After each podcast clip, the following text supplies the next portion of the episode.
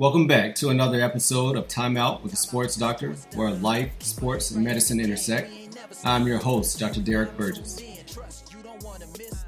On average, when you get this illness, you are going to give it to three to six other people. And that's much, much more infectious. It's on the order of measles in terms of infectivity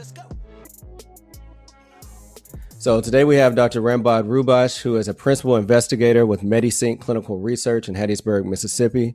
Um, in addition to that, he is a practicing family physician and runs the residency program for Forrest General Hospital. Um, in addition to his family medicine training, he also has completed a, an additional residency in preventative medicine and occupational medicine. That training is coming in handy dealing with a pandemic. Um, he has a unique experience of being the first, being involved with the first case diagnosed in Mississippi well over a year ago, almost a year and a half ago now. So he has a lot of experience, both from a clinical side as well as from a research side, that he can share um, to try to answer many questions and myths that are out there about COVID, uh, the vaccine, and where we are moving forward. So, really glad to have you here today, and thank you for sharing your wealth of knowledge with us. It's my pleasure to be here. This is really cool what you're doing, Dr. Burgess. Well, thank you. You know, I'm doing this out of necessity, right? I'm a sports medicine physician, I'm an orthopedic surgeon. You know, the last thing I really want to be talking about is COVID 19, especially when football season is a couple of weeks away. So, you know, last year I did two different um, sessions about COVID and I thought I was done with it, as did many other Americans. We thought we were done with it. We went through throughout the summer. Um, people started to take their mask off, let your guard down, start to travel. And boom, here we are at the end of July, early August. School's about to start, and you know, we are in a wave and we are in a surge like we have not seen before with this Delta variant. In life, we have to call timeout. Sometimes, just like in sports, we have to call timeout. And that's literally what today's episode is about uh, to try to educate people, to try to calm some fears that people have uh, that are real no matter why it, they have that fear, it's real to them.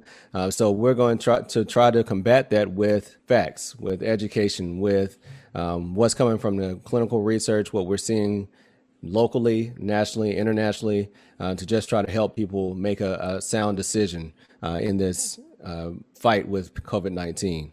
So first, give it just give me an overview of you know, like I said, you were involved with the first diagnosis in Mississippi, as well as dealing with the clinical research. Um, so t- just tell me about that.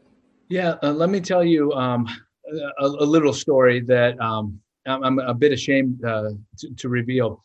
So when we were hearing about this I guess December about this new virus um, that they found in in China, and uh, wasn't thinking too much about it. And then we got our first case in Washington State, January fourteenth or twelfth, somewhere about that. Still, 2020. Yeah, yeah, yeah. 2020, uh, exactly 2020. And so I still wasn't thinking too much about it. Like, oh, okay, yeah, it was probably not going to be much of a deal. And then I and two of my colleagues packed up and went to a national conference in San Diego, February, end of February, about February 28th, um, and along with a bunch of other academic doctors. It was the um, Accreditation Council for Graduate Medical Education, ACGME National Conference. So, docs from all over the country, we descended on this huge conference in San Diego. And at that um, conference, there was a keynote from the infectious disease um, group from the University of Nebraska, which um, interestingly, apparently, Nebraska has some incredible infectious disease program. And the people that came off that cruise ship um, and were infected, they were all lifted into um, Nebraska's infectious disease unit and so the guys from um, uh, from that unit were there to talk to us, and they're like, "Yeah, it's pretty contagious. Um, it's worrisome because um, many of the people that got it were completely asymptomatic, um, and some of the people that wound up getting sick were, you know, uh, severely ill. They're very worried that it has an airborne possibility, not just a respiratory droplet. And I remember leaving that conference." and walking up on the boardwalk in San Diego, um, up to my hotel, which was like a block away. I got on the phone to my brother who lives up in Portland. I'm like, hey, this this could be a real thing here. We may want to start thinking about it. I, I went back home uh, to Mississippi, and that next week diagnosed the very first case and probably um, it was on my radar because you know i just went to this conference and you know, we had a we had a patient that had flu-like symptoms, and the flu was negative, and had recently traveled, and like, uh oh, this could be a thing. And the nuts and bolts on how to diagnose that were really kind of rudimentary now. I mean, we had to call up to the state health office, talk to Thomas Dobbs and Dr. Byers, and said, okay, well, how do we, uh, what swab do we use? Where do we send it? They had to walk us through all that, contact trace us, decide which one of us need to be quarantined, yada, yada. And it was incredible how hard that was to get done um, from that first case to the next maybe month or two just to get enough testing and then uh, wind up we needed mass when at first we were told we don't need mass and then going to try to find mass i mean it was just incredibly arduous at the beginning. And here we are 16 17 months later and we have gone through many kind of roller coaster ups and downs with the most recent up being the mass vaccination of the population with a very effective and safe vaccine. 160 million Americans vaccinated. Our, our rates started plummeting. And we, myself included, thought, okay, we're good to go. You know, we had a couple soccer things in Atlanta and Nashville, and I treated those like, hey, I'm good to go. I can go to a restaurant for the first time, and my kids were vaccinated. And we uh, let down our guard a little bit. And now, in retrospect, and uh, that hindsight uh, 20, is always 2020. I realized how foolish that was because what was going on in in India was inevitably going to come here. So when you where you're dealing with a respiratory airborne illness, you can only have um, disparate rules for the area in which you're willing to lock down your borders. So it makes no sense to have one set of rules for Jones County and then another set for Forrest County and Lamar County, unless you're going to shut down your borders. So um, I should have, in retrospect, realized that what was going on in, in India was inevitably going to come here, unless we're going to shut down our borders and so on and so forth.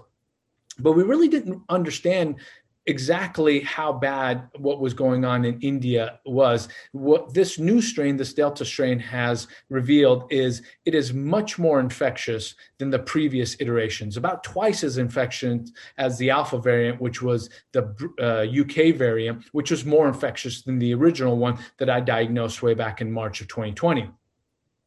So, what that translates into is on average, when you get this illness, you are going to give it to three to six other people.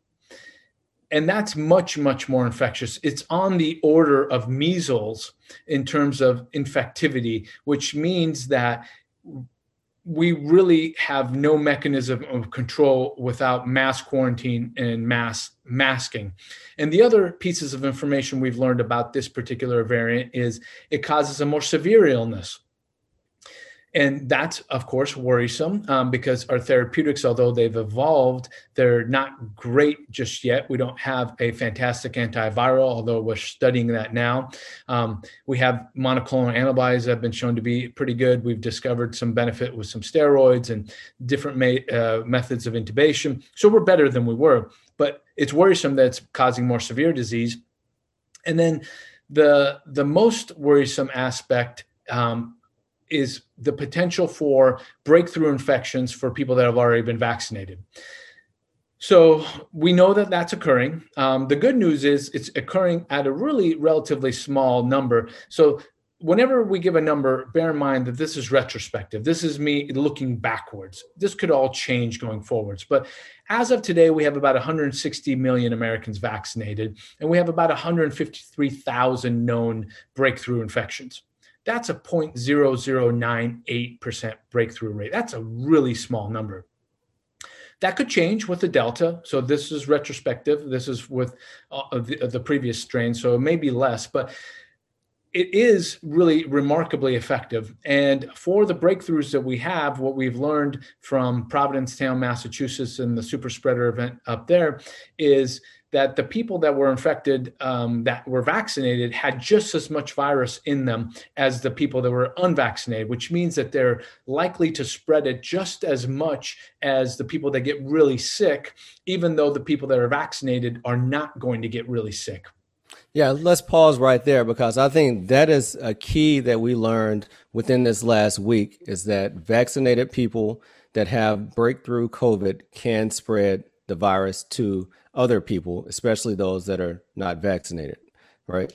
Absolutely, absolutely correct. We've learned that, which is why the CDC now recommends everybody be masked, regardless of your vaccination status. And and, and it just goes to show how um, how changing our uh, fund of knowledge is in an emerging pandemic. What we thought a month ago seems primitive, and how could we have been so stupid? Let alone what we thought a year ago. So um, I know all of this makes people. Um, think of us as less trustworthy, but we need to be honest and say we are learning as we go.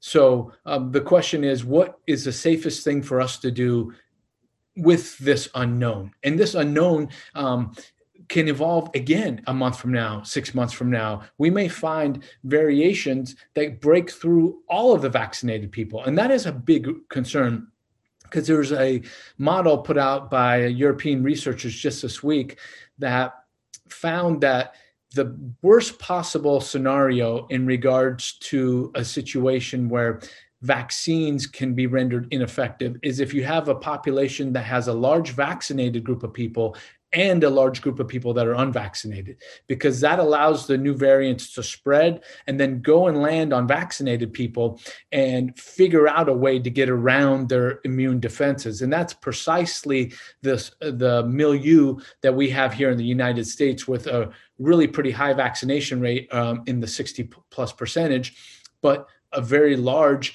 uh, population 40% of americans is over 100 million people that are unvaccinated. So it creates a toxic stew where the vaccines can even be um, uh, bypassed, which means what's the take home message? What's the best thing we can do?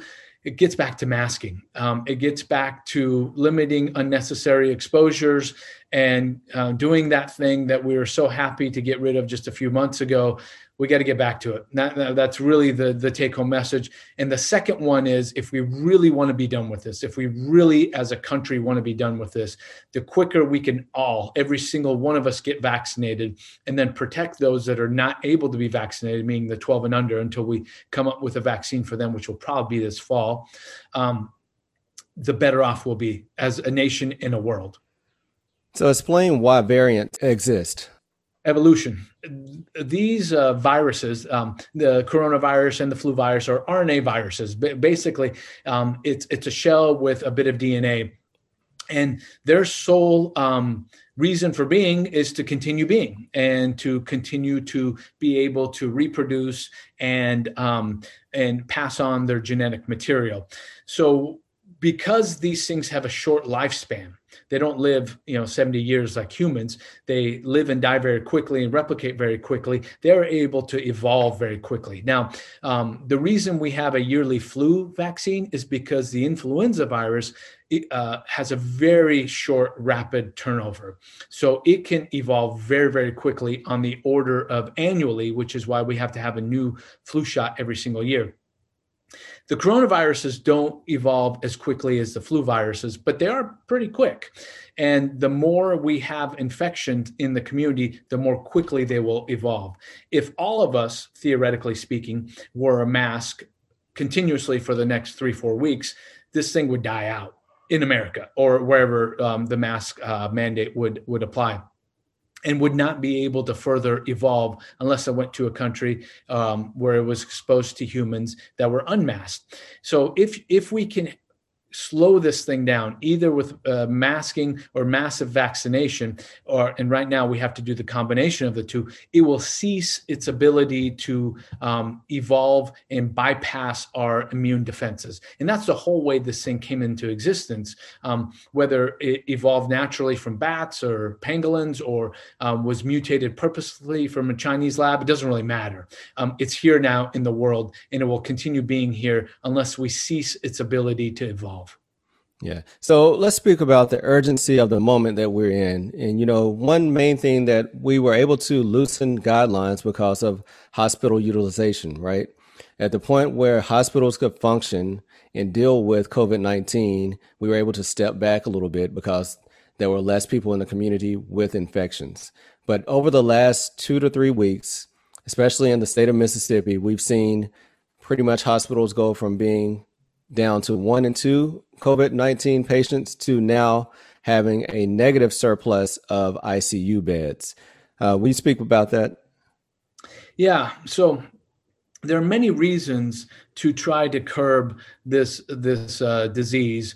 Um, including trying to save the people that are most susceptible. And we've done a pretty good job of um, protecting the elderly because they have a very high vaccination rate 70 80% even here in mississippi um, but the other thing is we need to have available resources for people when they get sick from things other than covid so even if it's not COVID, people are going to be in car accidents. People are going to blow out their ACLs. People are going to have heart attacks and strokes, and they're going to need critical medical care if all of our critical care beds are taken up by people with COVID, we have less ability to treat heart attacks, pneumonias, and all, all, the other things that require critical care. And that's what this is about in regards to decreasing the burden for um, uh, hospital u- utilization. It's so that we are available for all the other things. And all the other things include the things that um, are going to be inevitable, regardless of whether COVID is here or not. Absolutely. Let's speak a little bit about testing. So, you know, we the Delta variant is by far the most um, commonly diagnosed variant or variant of COVID nineteen right now. I want to say greater than eighty percent. How do we determine if it's the Delta variant versus UK variant or other variants? Yeah, so um, the State Department of Health does surveillance on um, certain swabs that are sent up to them.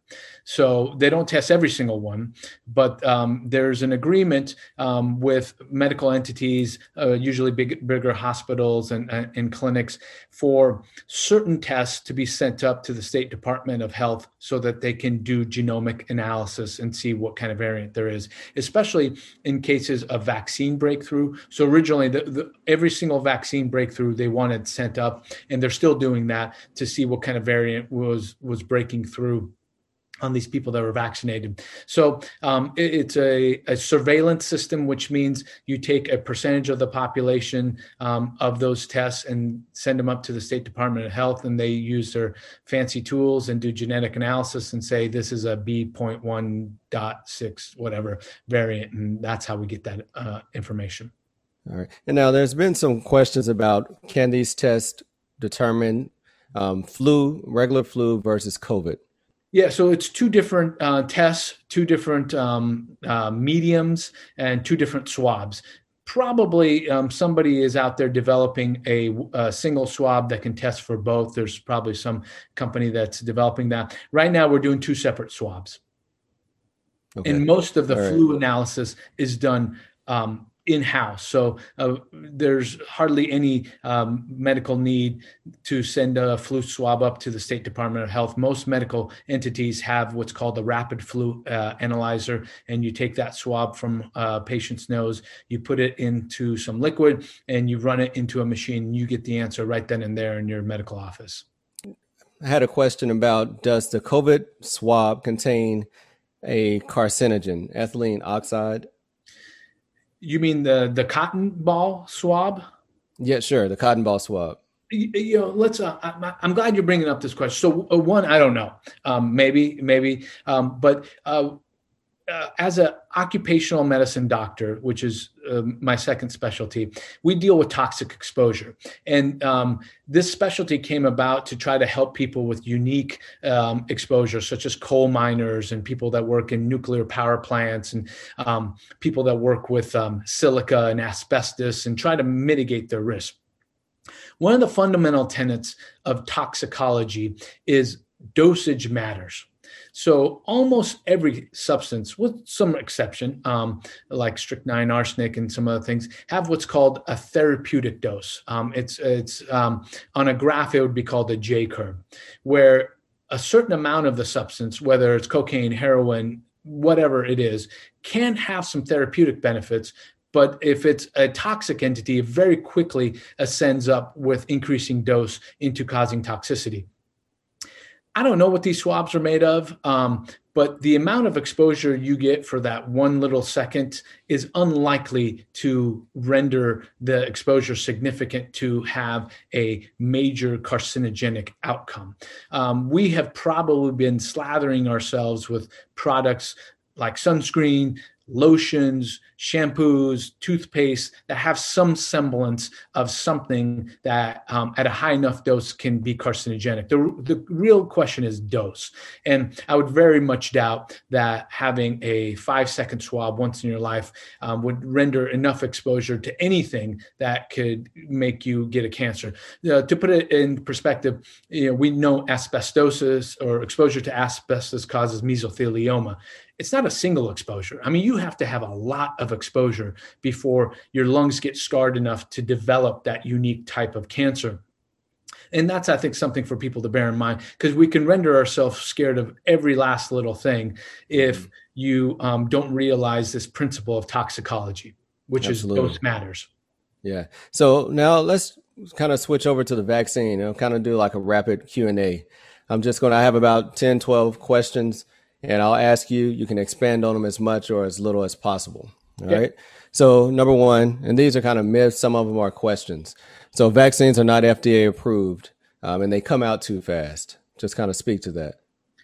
The emergency use authorization is actually a higher threshold for safety and efficacy than you would for traditional FDA approval. FDA approval requires a certain amount of time of follow up in order to get EUA, you have to tell the FDA this is so good based on our pre- preliminary data, and the benefits are going to be so large that it's unethical to wait the traditional FDA approval timeline, which, by the way, is going to be this summer.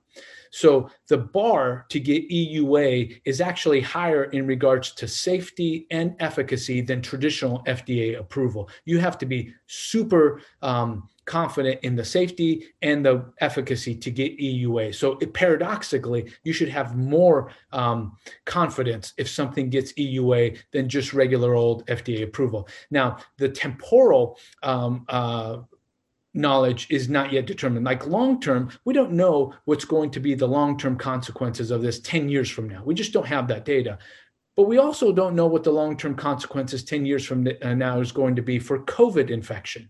Right. And we already have ample data that about a third of the people that get COVID have symptoms six to nine months later. And who knows if they'll ever go away. So long haulers. Yes. So when you're making your risk assessment, you really have to understand you have only two options, not a third. Your two options are you get infected or you get vaccinated. There is no third option. There's nobody that's going to be unexposed to either antibodies from vaccine or antibodies from natural infection. So the, the risk calculation that you have to make is which the vaccine or the infection is going to cause me more symptoms, short term and long term. And I think when you uh, make that risk analysis, it is a slam dunk home run, which is why something would get EUA. EUA is a higher bar. So let's speak about innate immunity, meaning immunity from infection versus immunity from the vaccine. Quite simply, it's not as good. So, based on real world and serologic, meaning looking at the level of antibodies in people that have had both, the antibody levels are lower for people that had natural infection than those that get the mRNA vaccines. For those that have natural infection and they get mRNA vaccines, they have the highest level of protection for future variants. So, even if you've had the illness, it's in your benefit to go and get vaccinated because your antibody levels are going to be the highest of anybody. And then timing wise, after infection, what's the usual waiting time? Well, usually um, when we first got these things approved, we were saying three months because we didn't want um, um, scarce vaccines to be mm-hmm. taken up by people um, that probably had some natural immunity, but you could probably uh, shorten that up right now. But the official guidance was three months. Um, I would say if you're completely over your infection, you, would it harm you to get it two months? Probably not. But um, uh, three months is the official guideline. But we do know, or that we feel that innate immunity will last at least three months, right? Yes, and that's why that three month guideline was was put out there. That's likely going to change. And you'll probably be able to get it after you're asymptomatic. So mm-hmm. probably 14 to 16 to 18 days. Would it harm you to get it any sooner? Probably not. Gotcha. All right. So I'm young and healthy. I'll be fine. If I get COVID 19, why should I get the vaccine? Because if you get COVID 19, you also have to choose three to six of your friends of family that you're also going to infect. So it's not your sole decision. If if this were an illness like cancer that wasn't communicable, you could say, okay, I want to smoke, I want to drink, I want to use drugs. Okay, all right, that's on you. But when you decide that you're young and healthy and you're going to ride out COVID, ask yourself who the three to six other people are you're uh, in your life that you're also willing to get infected. Very good. Uh, so, what about vaccine and infertility? Um, you know, some people say, okay, they say that this vaccine does not um, cause infertility, but how do we know that? Because there's no evidence that it does and we've studied it on people that were um, pregnant and we didn't know it at the time of the trials. Lots of people that were trying to get pregnant and have gotten the vaccine. There's no evidence that there's an increase in infertility whatsoever. This comes from um, one of the um, theories from the University of Facebook School of Medicine that has really had no um, uh, data or even um, uh, rigorous study to support it. it. It's an observation based on biologic plausibility, but it's um, it's too complicated for me to get into uh, without some visual graphics. But it has no data to support it, and it is a, a theoretic concern that has not been proven out in the real world. Gotcha. Uh, and what are some of the side effects, both common and uh, rare, that you've seen from the vaccine or that the study has shown? Well, common is you're going to have a sore arm. Um, you'll have maybe swelling at the site of injection. Um, you may experience lymph node enlargement on the side of an injection. Uh, if you have not been uh, previously infected, the second dose will have more symptoms um, compared to the first. If you've previously been infected, the first dose will have more um, side effects compared to the second. Some people get real honest to goodness fevers and chills. Um, some people feel feverish without an actual fever. Some people get fatigue. Some people get overall um, body aches. Um, or what we call myalgias, um, or joint aches, arthralgias. Um, almost everyone that has uh, these symptoms has it for 24 to 48 hours tops and, and then it goes away. Um, some rare, more rare complications include myocarditis, and um, that occurs in young male athletes at a, um, a higher level than we would have predicted based on uh, baseline thresholds. Um, but fortunately, that has been shown um, to be uh, uniformly uh, mild and not requiring um, special interventions or even hospitalization for the most part they get better on their own. Um, very rarely, people can have um, an induction of autoimmune disease. So, especially if you have your own autoimmune underlying disease, it can trigger a rheumatoid flare or a uh, lupus flare. Um, and that's basically about it. Um, what about blood clots?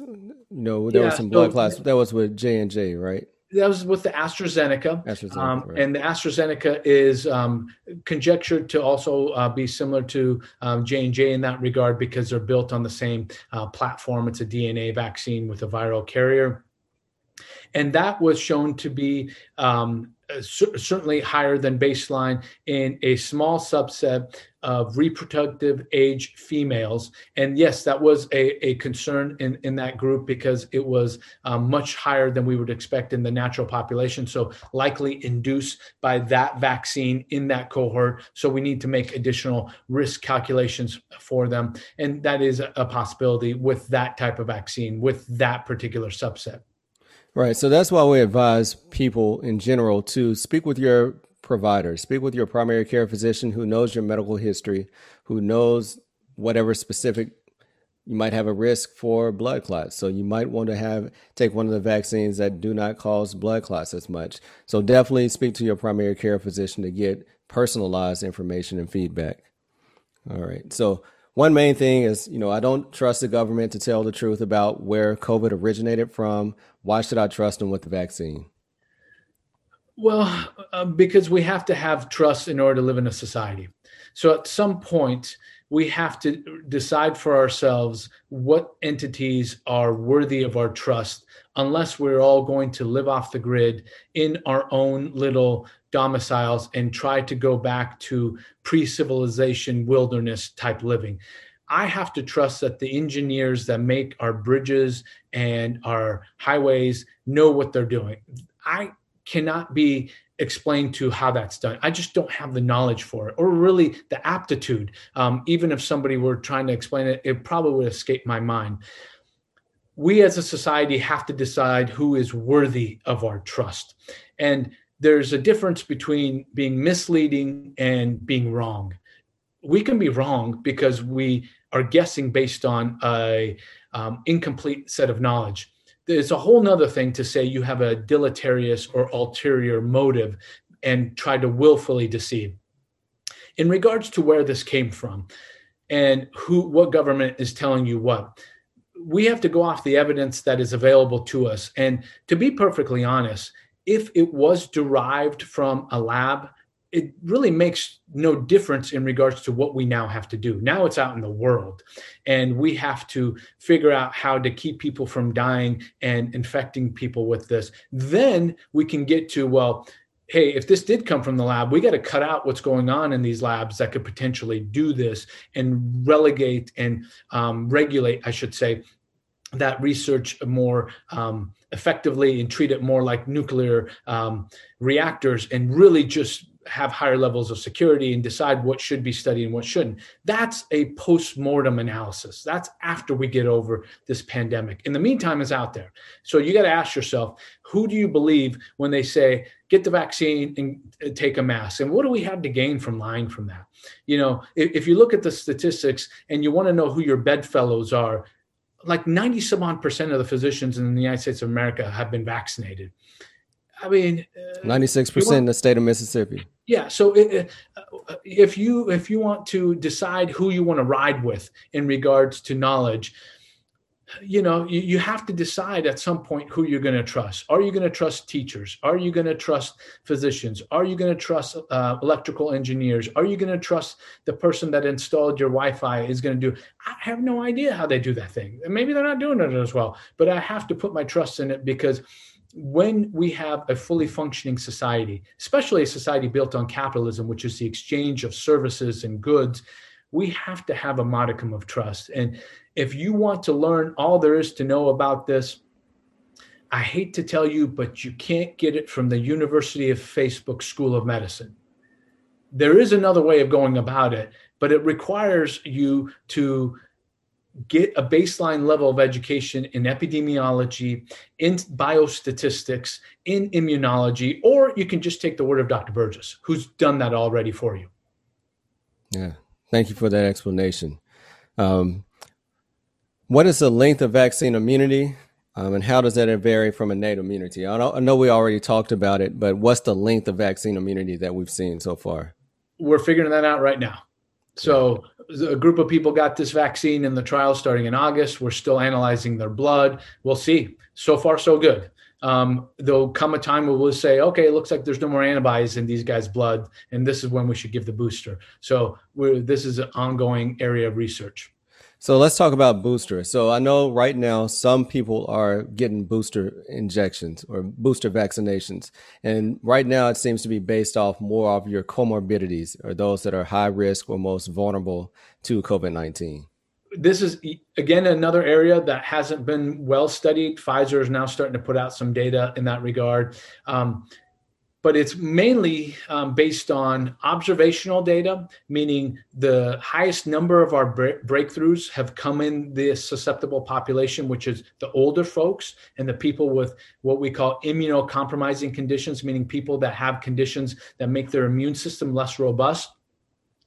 And it is not surprising that this group of people are not mounting as robust of an immune response to the vaccine as others. We have seen this in other illnesses. So we give people above the age of 65 a flu shot that is four times more potent than the flu shot we give to people under the age of 65 because their immune systems require that higher potency to mount a significant response. So, based on that previous knowledge about immune response with the flu vaccine and what we're now observing as time has gone on with the vaccinated population and the breakthroughs, we are conjecturing now, not based on solid um, randomized controlled trial data, but observational data, that we should probably give the older cohort and that cohort with immunocompromising states a booster. That's not official um, in regards to um, uh, well designed studies to tell us that, but we think it's likely um, the wise thing to do.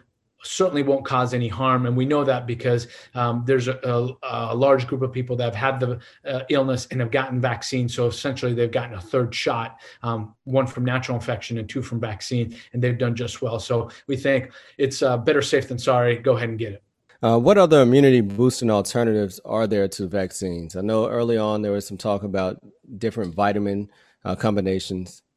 Yeah, so um, those are based on biologic plausibility. We don't really have good data for it, like uh, vitamin D, vitamin C, quercetin, uh, melatonin. Um, I think I may be uh, forgetting one. Um, zinc, nattokinase. Um, so was zinc, one of them. Yeah, zinc. Zinc was another one. So um, we, we still don't have um, really excellent data that those have any efficacy, with the exception of zinc at the first sign of illness may decrease your symptoms. But you need to be careful with zinc dosage because that J curve, um, there is a threshold at which it ceases to be therapeutic and becomes toxic um, pretty quickly. Um, so I would do that only in combination with um, medical advice from your physician. But um, what we do know is helpful for immune boosting is having a healthy uh, lifestyle. We know that managing your stress, getting regular exercise, spending time in the natural outdoors are immune boosting, um, well um, uh, studied uh, immune bo- boosting things. So, what I would um, advise people to do, uh, the safest, least costly, least likely to cause uh, side effects, is go outside for 20 to 30 minutes and walk outside in the most natural setting you can every single day. That'll give you some vitamin D. That'll give you the boost of exercise. That'll give you the boost of what the Japanese call forest bathing, which has been shown to increase your immune response if you spend about five to 10 minutes in nature, um, whether it's breathing in the stuff that's in the forest or um, the, the calm that's provided by seeing nature. We don't quite know, but that is uh, proven to be beneficial. I would advise that for everybody. I'm less um, confident in advising the vitamin cocktail, although it's unlikely to cause harm. With the exception of zinc you got to be careful with the dosage and you got to be careful with vitamin d dosages because um, some people are very susceptible to having their calcium levels become elevated with vitamin d and i would do that only in conjunction with medical advice and monitoring. Now one thing is also when you develop symptoms do not sit at home and wait a week before you go to see a physician because some of the antibodies um, that we can give to treat early COVID, there is a time limit on that.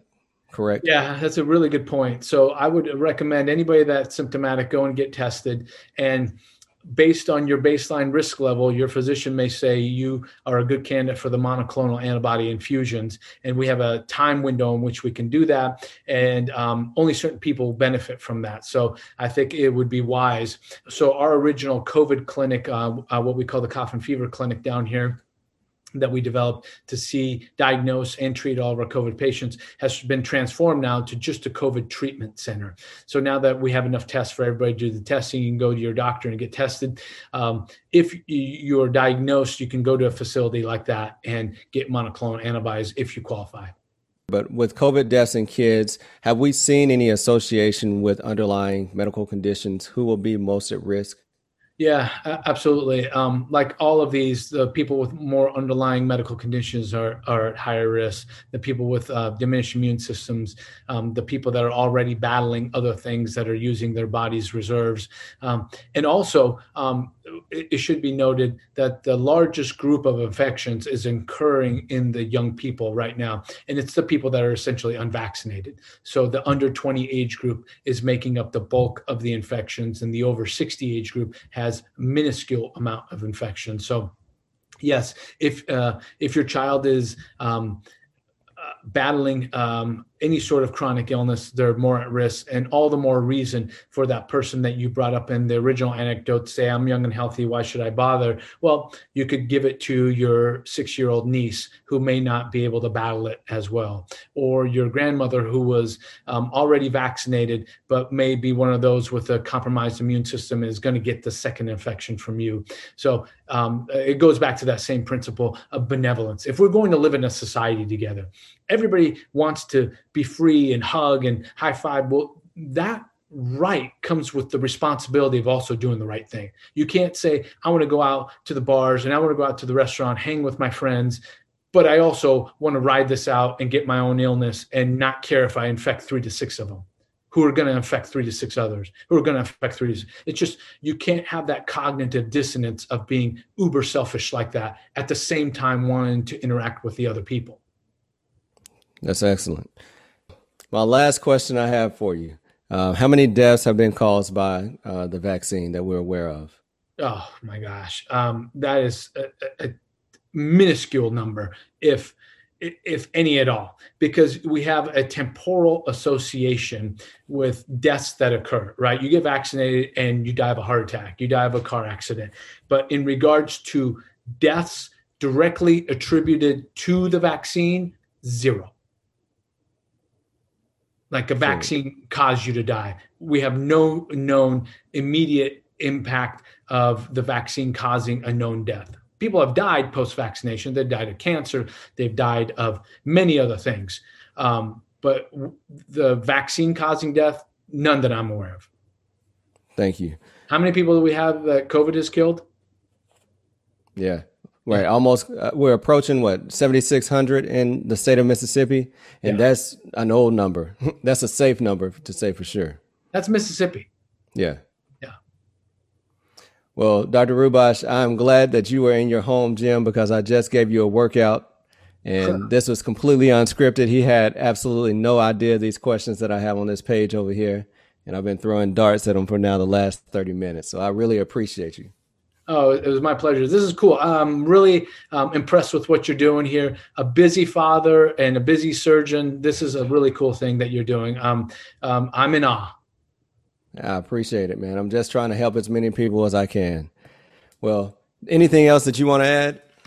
So I think um, uh, the take-home message um, that I want to leave people with is two options. You only have two. You're either going to get this illness or you're going to get vaccinated. And then if you choose the path of illness, go ahead and write down to three to six people you're also willing to get infected, and then make your decisions. Absolutely. We all have to choose, right?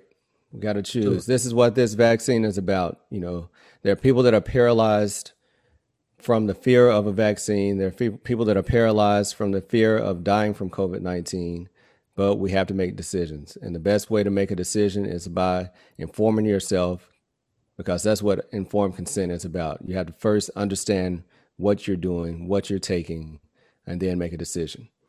So hopefully this helps. And Dr. Rouhbakhsh, again, thank you for your time. And next time, I promise you, we'll talk about something more exciting than COVID 19. Come on down. Let's go kick the ball around. Absolutely. Yeah. Hey, I got about one year of coaching experience. So if you're looking for anyone to add to your uh, soccer academy, I'm your man. I love it. All right. Have a good one, man. See you.